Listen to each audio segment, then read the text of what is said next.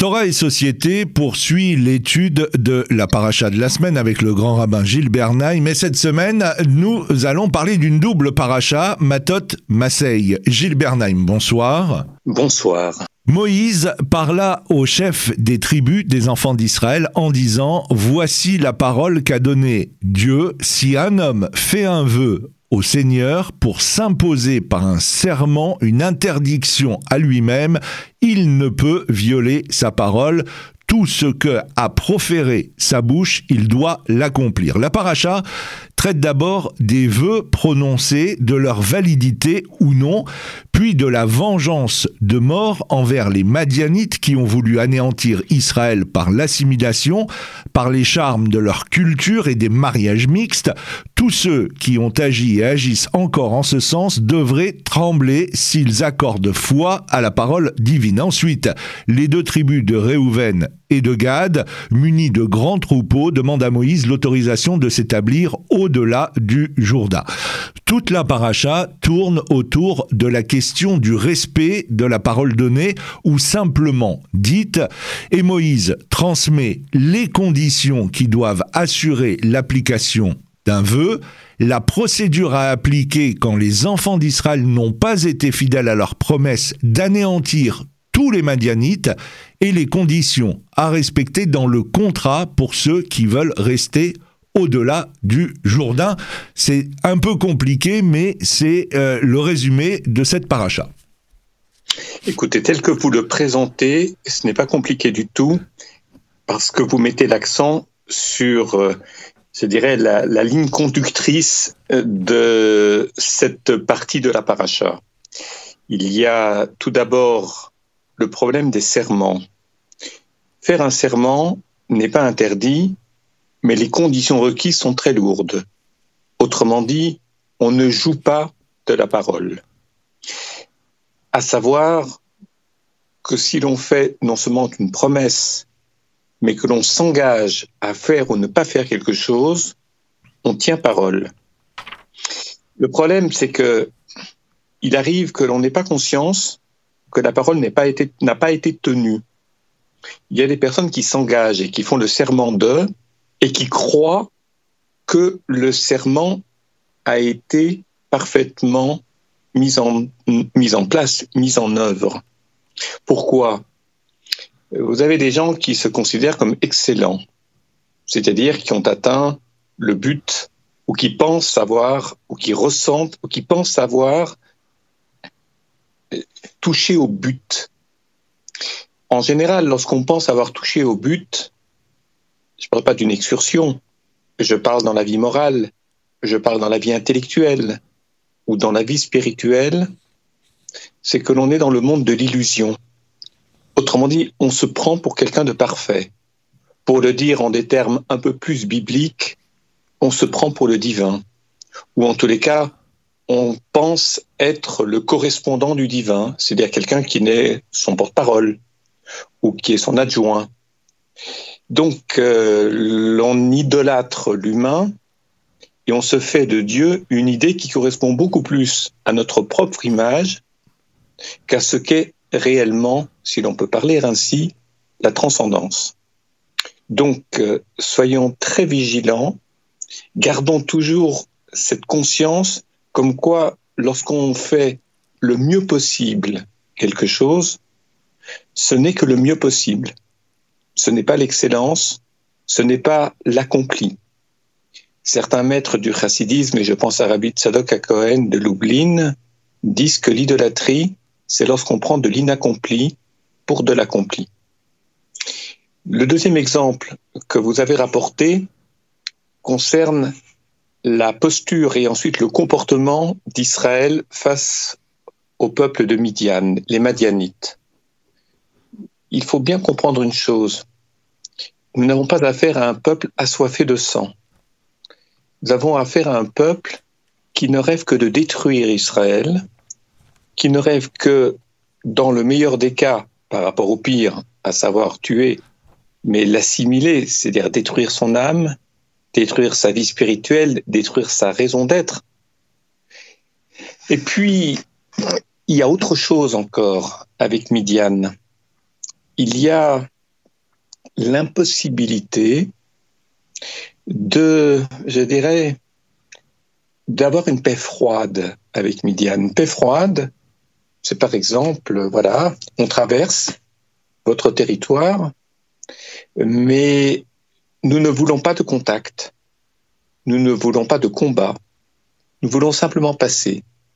Autrement dit, nous sommes prêts pendant un certain temps à être au milieu de vous, mais en même temps de manière totalement isolée.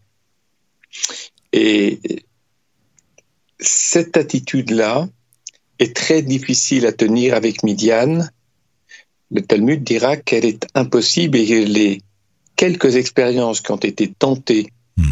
Ou qui se sont réalisées ont échoué.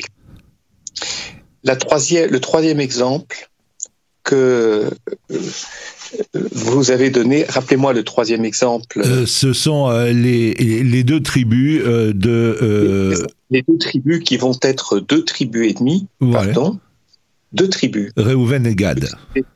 Oui, qui trouvent qu'à l'est du Jourdain, il y a des terres qui sont très riches, où les troupeaux trouveront une très bonne nourriture, une très bonne végétation. Et donc, ils considèrent également que vivre là, d'un côté ou de l'autre du côté du Jourdain, n'est pas si important que ça. Alors, on peut toujours dire, est-ce que la sainteté de la terre d'Israël, la Sakedusha, n'existe pas à l'est du Jourdain et que c'est pour cette raison que Moïse avait été et, si réticent à ce moment-là. C'est vrai et ce n'est pas vrai à la fois. Finalement, Moïse va accepter qu'il y aura plusieurs échanges entre lui et les tribus de Reuven et de Gad, mais en même temps, il va, il va y avoir une demi-tribu, c'est-à-dire la moitié d'une tribu, qui est la moitié de la tribu de Menaché, va s'installer aux côtés de celle de Reuven et de Gad à l'est du Jourdain. Et juste en face de cette demi-tribu de Ménaché, il y aura l'autre moitié, à l'ouest. Comme si un pont était jeté, un pont avec cette tribu qui est maintenant coupée en deux. C'est-à-dire que chaque moitié fait face à l'autre, mais séparée par le Jourdain.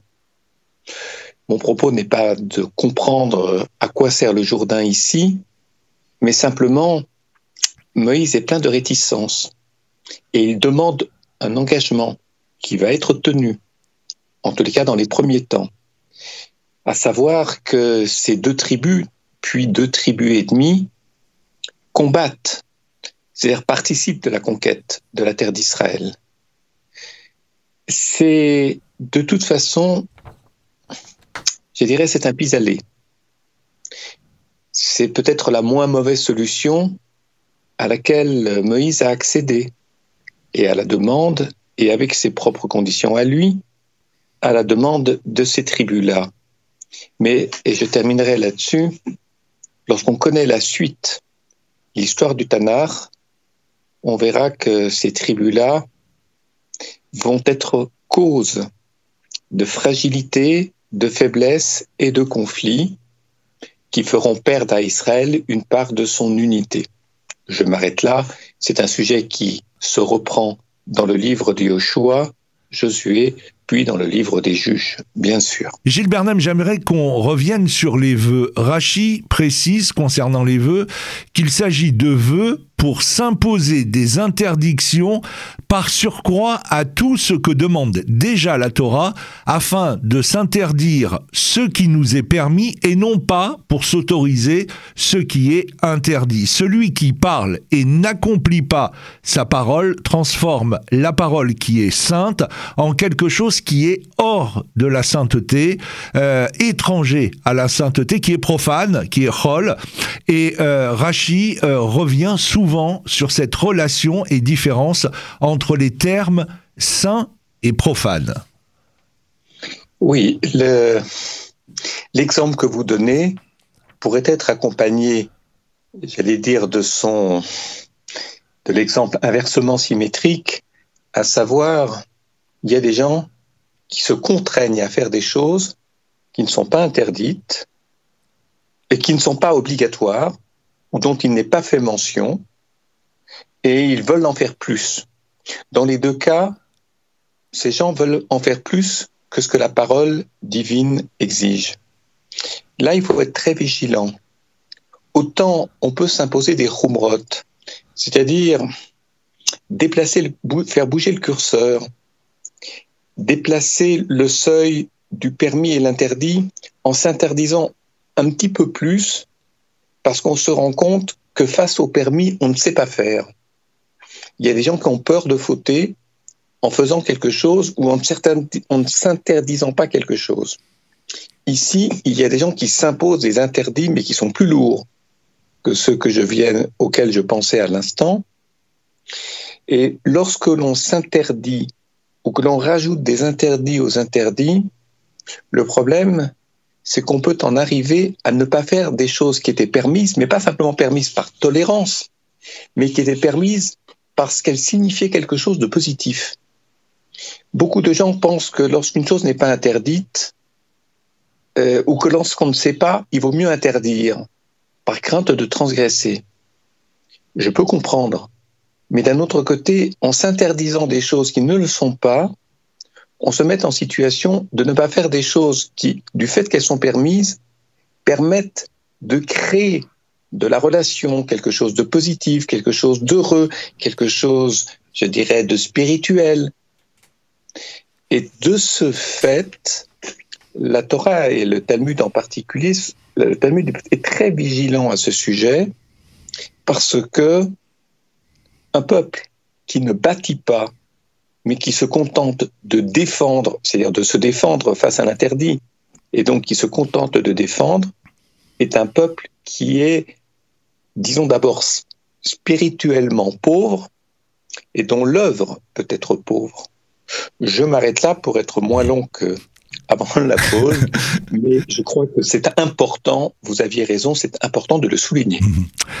Le Rav euh, Horowitz, euh, le, le Shla, euh, explique que toute la paracha parle de la complétude de l'âme, car la parole n'est que le versant extérieur, dit le Rav Horowitz, de l'âme, de la Neshama et de son discours intérieur. C'est pour cela que la parole distingue l'homme de, de toutes les autres créatures. Quand il est dit que Adam a été créé vivant, Onklos, l'un des commentateurs euh, du Talmud avec Rashi, traduit cela par être parlant. Ainsi, la parole est reliée directement au Créateur, d'où son apport son rapport avec la sainteté et son étrangeté par rapport au monde du profane. Oui, je voudrais préciser une chose au sujet de ce que vous venez de dire. Le premier exemple que vous aviez donné tout à l'heure et sur lequel nous avions réfléchi, était celui du serment. Le jour du Yom Kippour, ou plus exactement la veille au soir du Yom Kippour, on récite à trois reprises la et on la chante ensemble à la synagogue sous la conduite du Chazan, la prière de Kol Nidre. C'est-à-dire qu'on abolit certains types de vœux. On abolit, ça veut dire quoi? Ça veut dire que on va tout faire pour réussir, pour que nos engagements soient de vrais engagements, tout en sachant qu'on ne les remplit jamais pleinement. Cette phrase, elle est difficile. Je dois tout faire pour, tout en sachant que ce que je fais n'est pas l'œuvre accomplie, c'est-à-dire l'œuvre achevée, l'excellence. Il est très important d'avoir conscience que, en dépit de toute notre volonté, de notre disponibilité, de notre intelligence, de nos efforts, nous restons des hommes. Quand je dis des hommes, des humains et nous avons nos faiblesses. Et que ces faiblesses font que on n'en a jamais fini avec. J'ajouterais également que, de manière générale, lorsqu'on est, lorsqu'on est habité ou lorsqu'on est investi dans la vie de l'esprit, que ce soit pour des disciplines profanes ou que ce soit pour la Torah, plus on étudie, plus on sait, mieux on se rend compte de l'immensité de ce que l'on ne sait pas encore, ou de ce que l'on ne connaît pas, ou de ce que l'on n'a pas compris. Autrement dit, les gens qui pensent avoir fait le tour d'un sujet sont souvent des gens qui en fait ont un niveau très très basique et qui s'imaginent qu'il n'y a rien de plus élevé, il n'y a rien au-delà et que c'est même pas la peine d'aller voir. Maintenant, vous avez mis l'accent sur ce lien entre la parole et l'âme.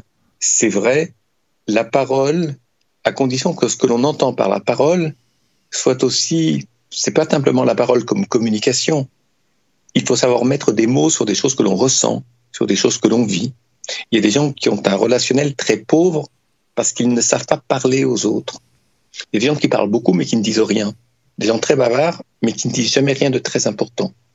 Donc soyons très attentifs à ce que parler veut dire.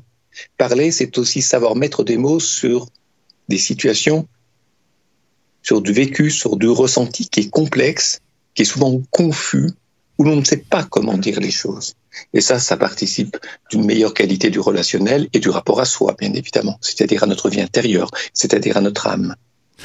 Alors euh, passons à la paracha Massey et il faut avoir lu bien évidemment la paracha Matot dont on vient de parler pour comprendre la paracha Massey.